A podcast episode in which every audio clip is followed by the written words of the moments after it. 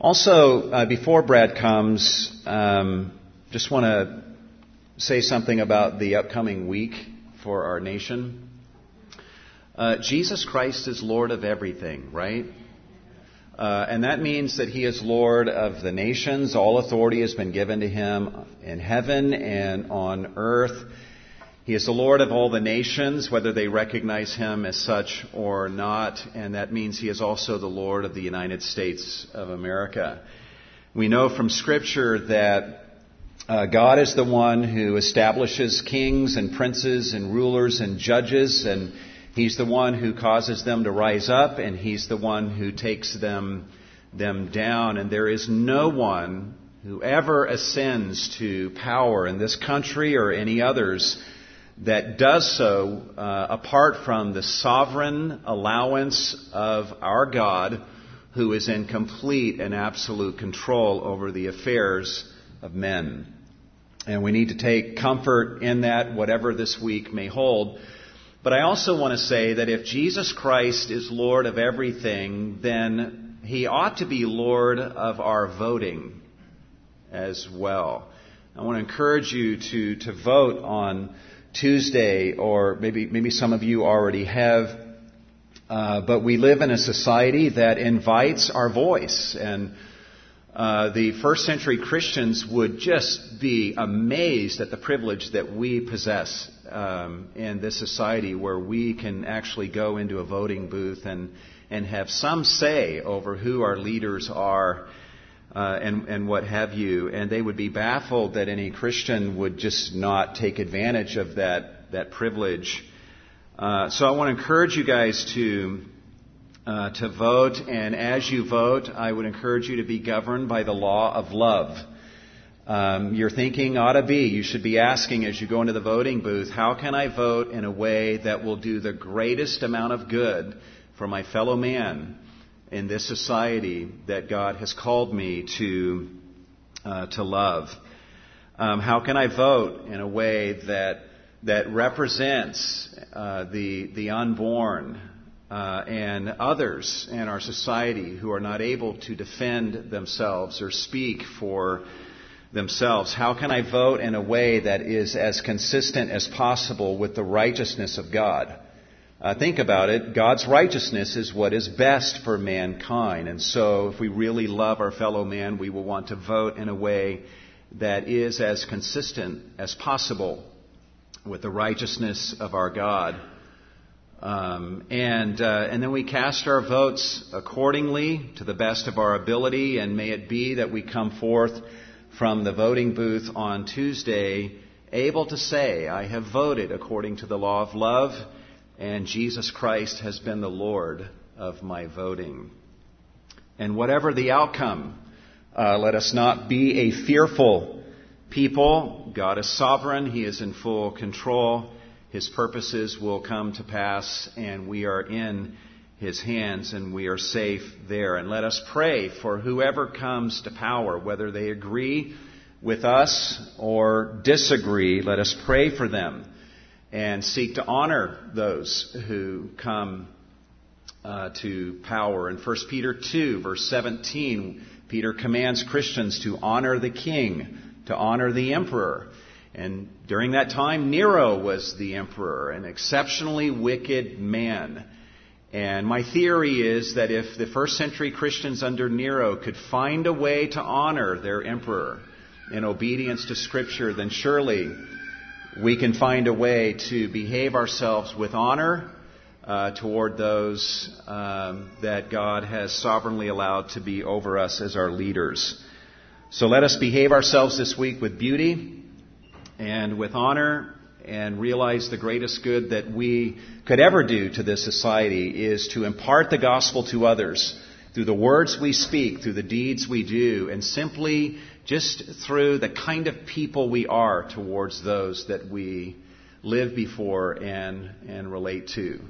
If anyone takes a bite out of you this week, may it be that they taste the grace of the Lord Jesus Christ and the gospel of salvation uh, through him. Well, having heard that sermon, uh, you're due for another one. Uh, we um, we're really blessed to have Brad and Julie Lay and uh, their children with us in our service uh, this morning. Uh, they uh, serve as missionaries in Albania. Uh, and it's just uh, amazing what has happened in that country over the last couple decades as doors have swung wide open for the gospel to come to the people and the leaders of uh, of Albania. And Brad and Julie are, are on the front lines, along with their children, on the front lines, uh, just uh, being there, making it their life's ambition to. Uh, to give the gospel to the people of Albania and help establish gospel centered and Bible teaching uh, churches uh, there. And we're so blessed as a church to be able to be a part of their support team and to assist them through our prayers and through our financial support and any encouragements that we can send uh, send their way. Uh, Brad and his family are here in the country uh, for a little while, and um, while they're here, we definitely wanted to give uh, him the opportunity uh, to come and just give us an update on what God is doing in their ministry and to open up the Word to us so that we can just get a glimpse of both Brad's heart as well as the heart of God through him. And he's not going to be able to give a huge update in the service, but after the second service, there will be a reception uh, in the modular building, uh, and lunch will be provided. So you're all invited to stick around and hear um, what God is doing in their life and in their ministry. But Brad, it's good to have you with us, and why don't you come and let's give our brother a warm cornerstone welcome.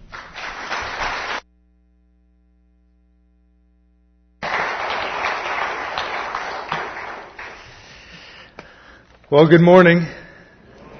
It's always a joy to be back here with you and to worship with you and to share God's Word with you and just are so grateful for Cornerstone, so grateful for the body and uh, for the leadership and thank you for your support of us. Thank you for your partnership. Thank, thank you, Milton, for giving me uh, Time Change Sunday. That's very generous. I mean, you guys are you got had had an extra hour to rest, so no one's going to be falling asleep. And this is the best Sunday to preach, isn't it? Especially first service. So if anyone falls asleep, it's completely my fault. Well, imagine, imagine this is your life, as I describe it now. The moment you wake up, you have a sense of dread about what the day might bring. You say goodbye to your family members. Uh, you say goodbye to your roommates if you're a student. And you wonder if that's the last time you will see them. As you step out the door, you're conscious of the surroundings. Uh, what's, who's walking by, what they're doing. You're, you're always looking over your shoulder. You're wondering if that might, this might be the last day of your life. Can you imagine the, the knot in your stomach throughout the day? Can you imagine the worry about your children? What will happen if you die? About your loved ones? What will they do? That was exactly the situation of this man and his family, uh, Tani and Alona Proy, and their two children. Tani's uncle um, had murdered a man uh, in a barroom brawl. And because of that, and because of the blood feud mentality and system in Albania, this man who's, who was a pastor in a church in northern Albania, uh, this man now became, along with his 23 male relatives, a potential target for revenge. And at any point in time, someone could come up and, and kill him, shoot him. So he actually left the country. That was really the only option he left the country for a number of years, and then God put it on his heart to come back. He was convicted. How can I leave the sheep? As a shepherd, he was a pastor. So he returned to Albania with his family, knowing full well the potential uh, danger, daily danger. In fact, uh, this was a little over two years ago that I got to go up and spend time with him and his family. And that's one of the things we do is we we assist pastors and churches We're, we have our own church in the capital, Tirana, uh, but we also travel to assist and to train, and that's what I was doing in the north, this northern city of Shkodër. October 8th was the day of 2010. Tani left his house, said goodbye, kissed his wife and children goodbye, and, and that was the day where he was, his life was taken. And you think about trials in your life. And you think about, just imagine Alona having to explain to her children that, that what they had feared had actually come to pass. And then going through that, the day to day reality of not having a husband, not having a father, and living out that trial. And maybe today you are facing, no doubt, uh, not that situation, I, I would imagine. None of you would be in that situation, but maybe, maybe you've lost a loved one. Maybe uh, you have uh, a family member or a friend that's that's uh, gone through a medical crisis. Maybe you yourself are uh, facing health difficulties. Maybe they're financial. Maybe relational. And so that's what we're going to talk about today is actually what what do we do when we're when we're facing trials of various kinds? And just to back up uh, to give you, as it relates to Albania, I'm going to be sharing some just a little bit of what we're doing in Albania and the trials that, that uh, we in the church are facing. And you can see uh, a map of Albania, and we're in the capital of Tirana, and this is where this northern city was, Shkodër, where Pastor Tani lived. And you can see uh, uh, just a view of the city look from a castle where the boys and I uh, had a father and son retreat. We were able to stay inside the castle grounds. And some of the, the beautiful sights of northern Albania, right around the city of Shkodër. It's an amazing country. But we're going to be looking at the glorious benefits of trials. When you think of trials, the first thing that pops into your mind is what? Benefits, right? You think, oh, trials are wonderful. There's so many good things that come out of trials right? That's the last thing you think of. And so Peter is turning the attention of the believers to the benefits, the glorious benefits of trials.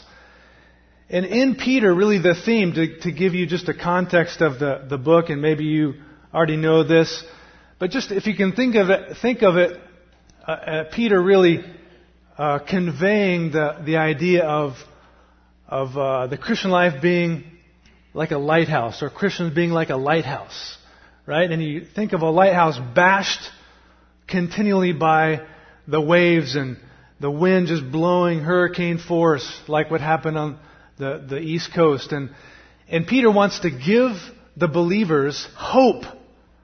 Hope in the midst of their trials so that they can shine. Shine to those around them and really be that solid uh, light to those around them, unshaken, unmoved by the storms of life. And Peter's going to give us four. Four wonderful benefits of trials. And you probably know already that Peter's writing to believers scattered in modern day, what is today modern day Turkey. And he mentions, in fact, let's just read verses 1 to 1 to 9 together. Peter, an apostle of Jesus Christ, 1 Peter 1.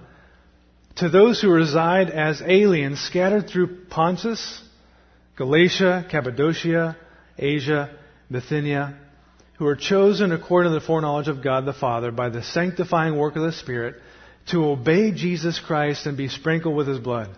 May grace and peace be yours in the fullest measure. Blessed be the God and Father of our Lord Jesus Christ, who according to his great mercy has caused us to be born again to a living hope through the resurrection of Jesus Christ from the dead, to obtain an inheritance which is imperishable and undefiled and will not fade away, reserved in heaven for you, who are protected by the power of God through faith for a salvation ready to be revealed in the last time. In this you greatly rejoice, even though now, for a little while, if necessary, you have been distressed by various trials, so that the proof of your faith, being more precious than gold, which is perishable, even though tested by fire, may be found to result in praise and glory and honor in the revelation of Jesus Christ. And though you have not seen him, you love him. And though you do not see him now, but believe in him, you greatly rejoice with joy inexpressible and full of glory, obtaining as the outcome of your faith the salvation of your souls. And so, Peter, in giving these four benefits, four glorious benefits of trials, he begins in verse 6 with this. He says, In this you greatly rejoice. And just to back up, as you look through verses 1 to 11, what you notice is this, is that Peter is describing. He's not telling them to do anything. If you, how many of you are familiar with the book of James? You've been, you've read the book of James or you've read some, you've heard a sermon on it. James is a little bit different. He starts right into exhorting them. What Peter does is verses 1 to 12, he builds the case for them in order for them to know how to encounter the trials. And so 1 through 11, he's just describing to them their wonderful salvation. He's describing to them their experience. And you see this. He says, In this you greatly rejoice. And I've got some references. I'm not going to look at the references, but you can write them down if you want to follow up with those. And just look into these words. Greatly, re- greatly rejoiced is a word that's used uh, 11 times and really all in the scriptures. You could say it's a Christian joy, and it's found in, in three times in this verse and 1 8 and 4 13 in 1 Peter. Peter uses this word when he's talking to people that are in trials. He's telling them they greatly rejoice. He does it three times throughout the book. And he, he tells us as we can see in this verse, the circumstances in which they're rejoicing. When are they rejoicing? In the midst of various trials. This is a word that describes a variety or many colors. You think of all the colors that exist in the world and the variety. And so Peter is broadening the, the spectrum and he's saying all kinds of trials. Now, most of the trials that the believers were facing from the letter seem to be relational and seem to be as a result of their faith. They became believers, and so their pagan neighbors, their pagan family members, are wondering why they don't live the way they used to. And they're getting, they're, they're experiencing persecution. This is the main trial, but Peter says all kinds of trials. I'm just opening it up to include any kind of trial. So, whatever trial you're going through, this applies to you as well. Or maybe you're not at the current time. And so you can store this up for those coming days. So it's just a matter of time, especially with the way our nation is heading, whether we go with Romney or Obama. I think uh, persecution is ahead for us, is it not? We need to be readying ourselves for those days. And, and certainly some of you are facing that even now. So Peter says, In this you rejoice. You greatly rejoice. And I just want to look at that one phrase because it's so important and it brings out this first benefit. What is he referring to when he says, in this? He's obviously referring to something, isn't he? In what? What are you talking about, Peter? And I would say that I think it refers to the previous verse. It could refer to verses 3 to, or really 1 to 5, where Peter is beginning to say, Look, this is the wonderful salvation you have. God chose you. You have an inheritance. And everything he describes there. It could refer to all that, and you greatly rejoice in this wonderful salvation. But I think what he's referring to is not verses 1 to 5, but just verse 5. I think he's talking about this. He's saying this uh, a salvation ready to be revealed in the last time. Verse 8. I think that's what he's referring to is that the, he's telling the believers, he's reminding them, you greatly rejoice in this last time. It's kind of like uh, TGIF. What does TGIF, TGIF stand for? We all know. Thank God it's Friday. Why do we love Fridays, most of us, and in, in America? Most of us, that, that signifies or that signals the end of the work week and the beginning of our weekend, right? It's not that Friday is so wonderful. It's, it's what is at Friday. What happens at Friday? It means we're done with our work week and we're at the weekend. And Peter is saying, I think this, in the last day, at the last time, you rejoice, you greatly rejoice. Because, why? It's, you're waiting for this salvation that's going to be revealed on that last time. It's a special time. You're, you're looking up. You're looking in anticipation of the coming of Christ. And so I think the first benefit is this. What trials do is that they cause us to focus on final salvation. Our final salvation. And you can see this. There's a contrast. There's one, one reason is there's a contrast in time. Right? You rejoice, you greatly rejoice in the last time, even though what? Now. So now what's happening? Now you're distressed. Now you're grieving.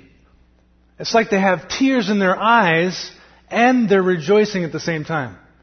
That's the, that's the paradox of the Christian life. You have tears in your eyes and you're full of great joy. How is that possible? Well, it's because in the now, for a little time, they're going through these trials, but their eyes are looking upward. They're thinking about the, that final day, that final time when Christ will come and He'll bring to them full salvation.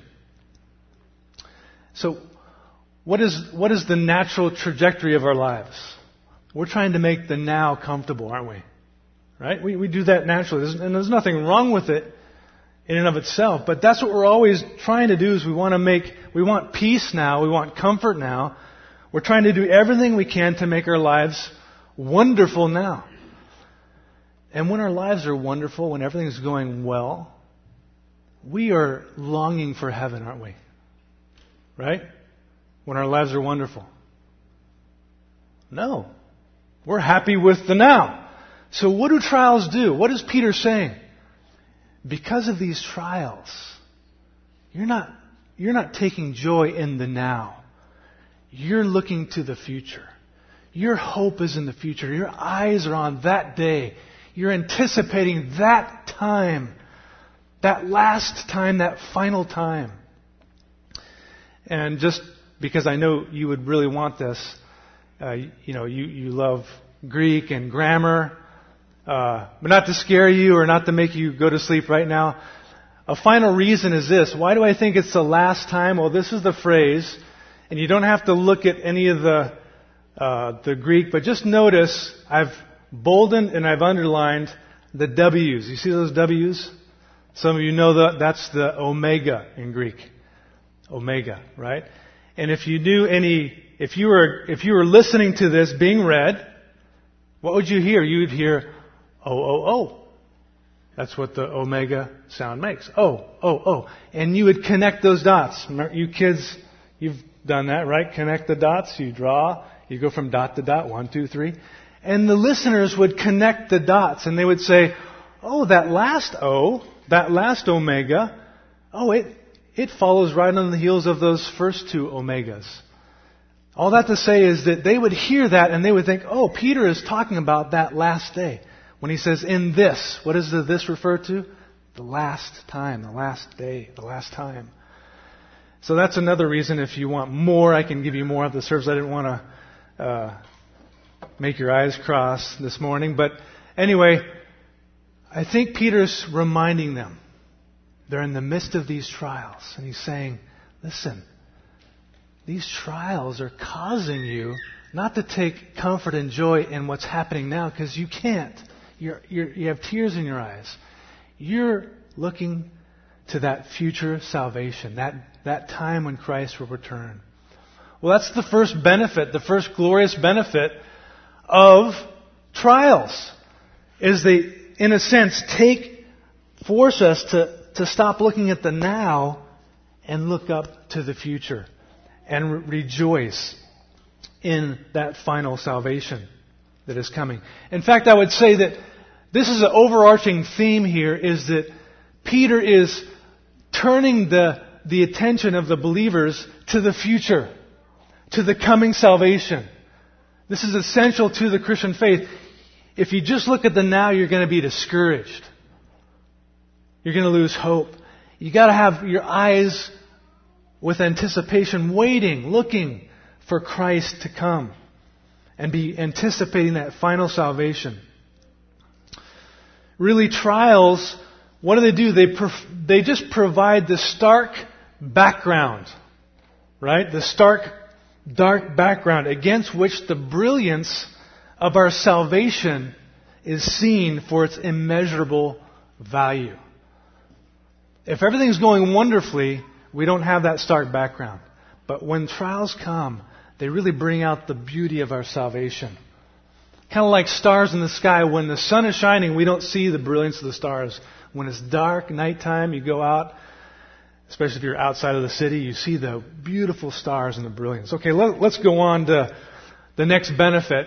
The first benefit, focus on final salvation. Second benefit, in verse 7, each, each of these verses, 6 through 7, have one benefit. And that is, you can see genuine God glorifying faith. Let's just read this verse together. So that the proof of your faith, being more precious than gold which is perishable, even though tested by fire, may be found to result in praise and glory and honor at the revelation of Jesus Christ. You could say this is the pinnacle of these verses because Peter specifies the purpose of trials. Why are you going through trials? So that. Let me tell you why, he says. And he says, let's do a comparison. Tested faith versus tested gold. Alright, and I don't know how gold is tested, but I just, I'm kind of a visual person, so I begin to look into this and, and gold is heated up and the uh, impurities are burned off, right? And then what do you get? You get 24 karat, 100% gold.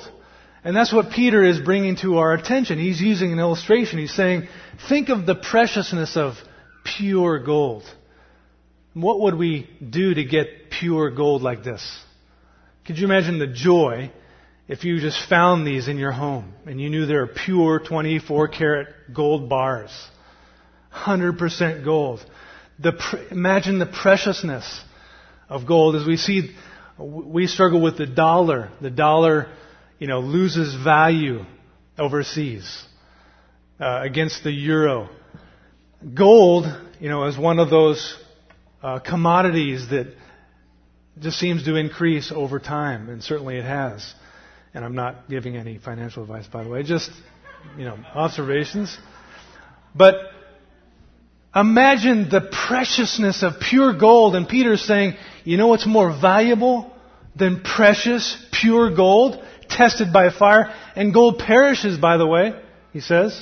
Don't forget that. What's more valuable is your tested faith, or the testing of your faith. In fact, his focus is on the testing of your faith.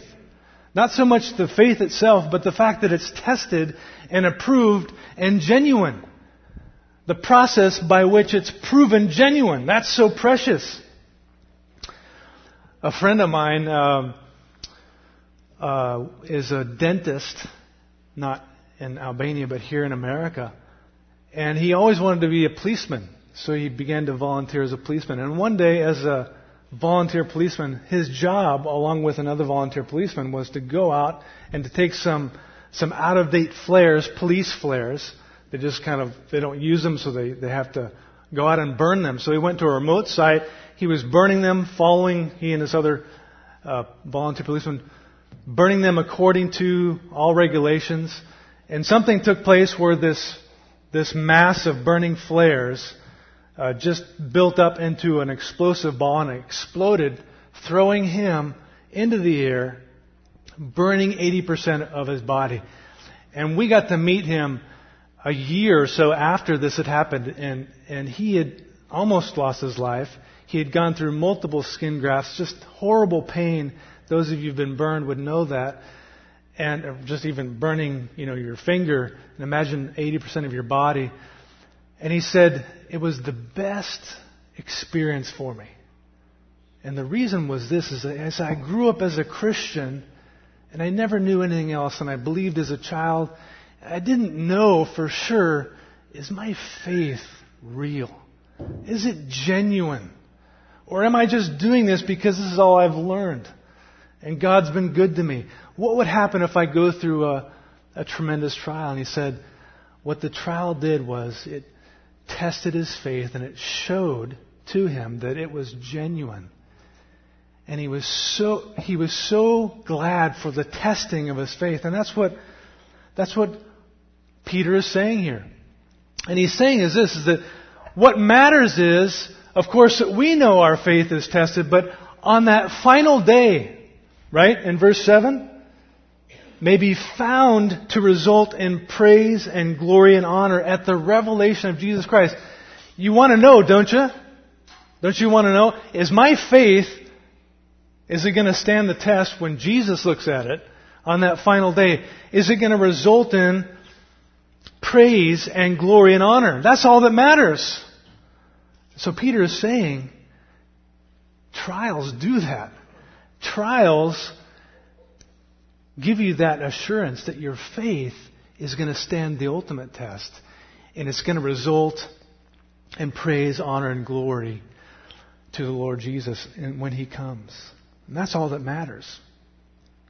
Well, let's go on. So we looked at focus on final salvation. Second benefit, genuine God glorifying faith. Third benefit, a walk of love, faith, and joy. And he says, And though you have not seen him, you love him. And though you do not see him now, but believe in him, you greatly rejoice with joy inexpressible and full of glory. What is he saying? What, why, why, why is he saying this? In fact, if you look at it, he's really giving three characteristics of the believers. He says they have faith or love, faith, put it in right order, love, faith, and credible joy. Real briefly, uh, Peter is not exhorting them. Did you notice that?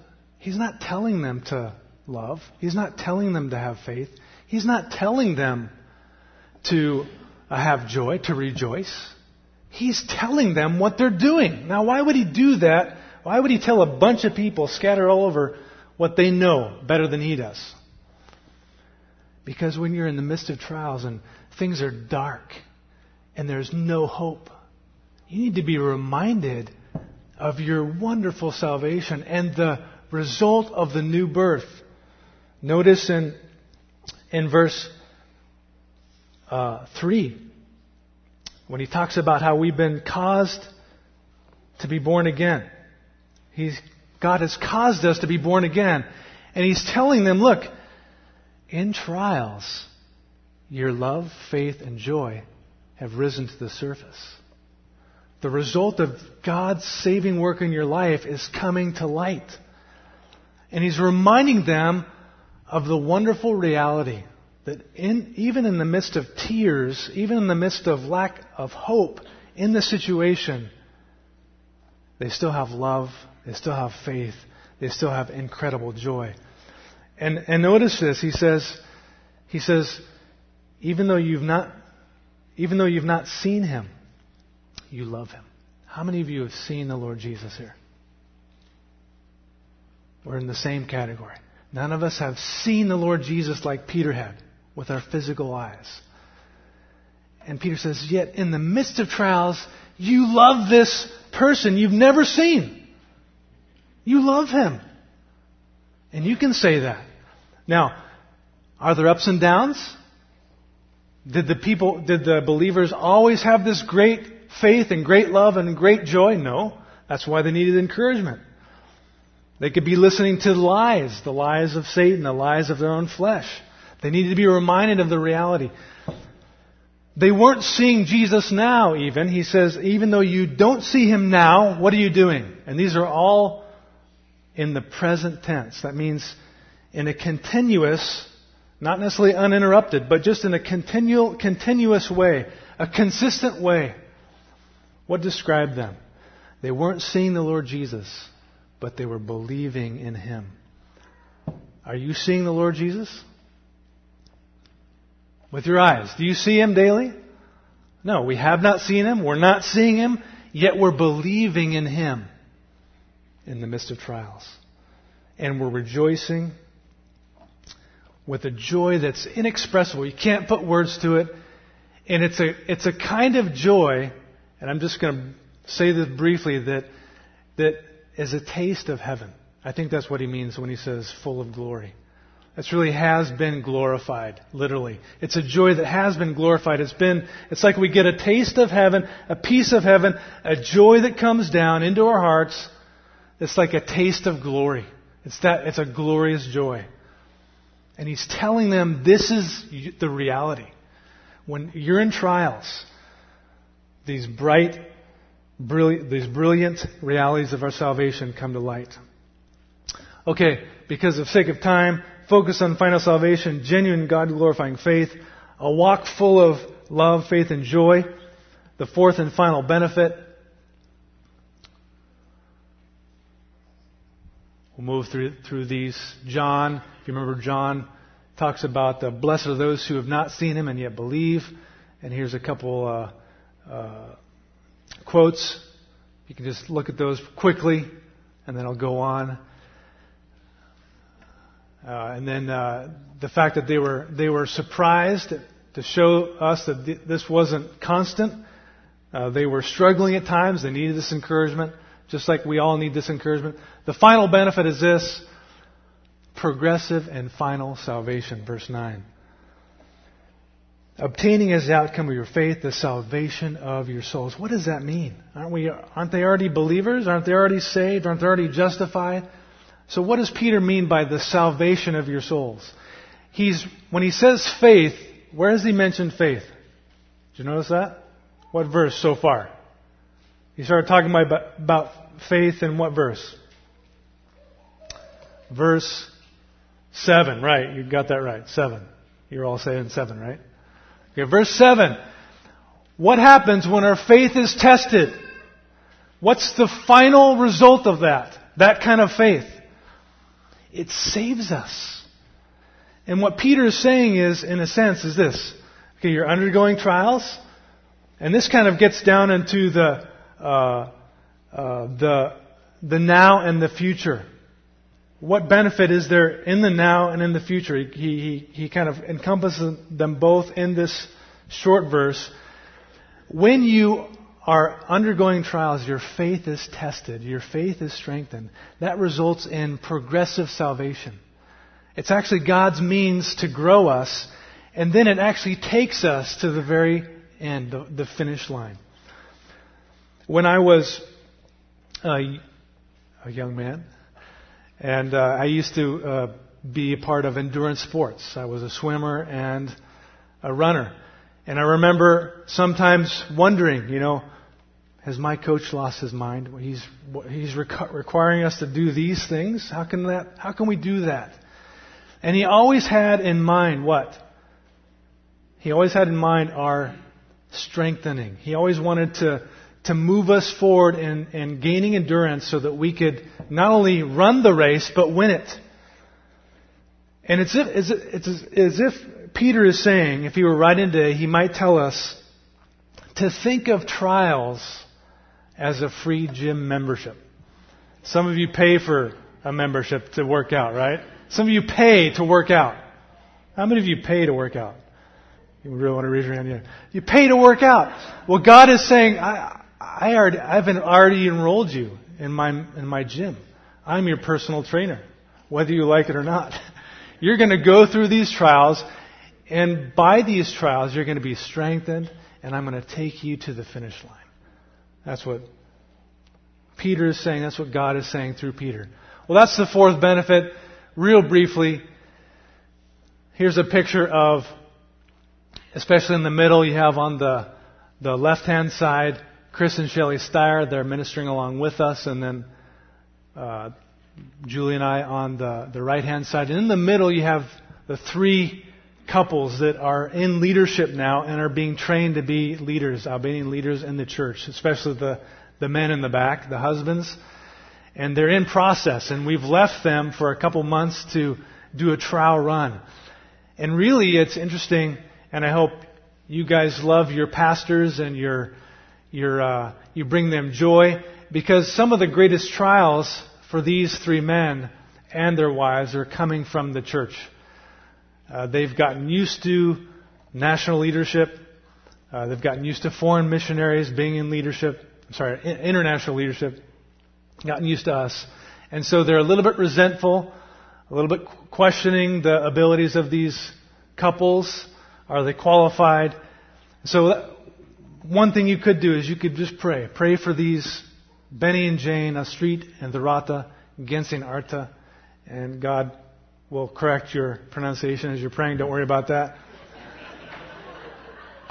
and you can pray for us. Uh, we have numerous trials, some that I can mention and some that I can't. Uh, but we're all in process. We're all either going through trials or going to go through trials.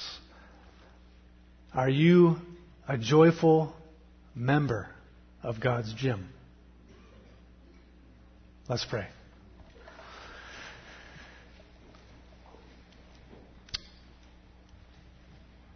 Father, how can we thank you enough for the amazing salvation from start to finish? To use the words of Paul, you've begun the good work and you're going to complete it. You're faithful to complete it until the day of Christ Jesus. And we have this blessed promise in the words of Peter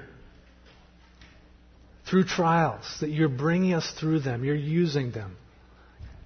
And when there's so many benefits. So give us eyes of faith to see what you're doing in us, what you're doing through the trials, whether they be medical, economic, personal, relational, whatever they are. Oh, that we would look to that coming salvation, that final time, that last day, that our eyes would be fixed on that final salvation, that we would rejoice greatly. And we would give you our lives daily, and as we participate in this small offering, giving just a, a small portion back to you, you deserve 100% of us. So we give to you gladly. We give to you really frugally in comparison with uh, the lavish, generous grace that you have poured out upon us. I thank you for Cornerstone. Thank you for the rich fellowship.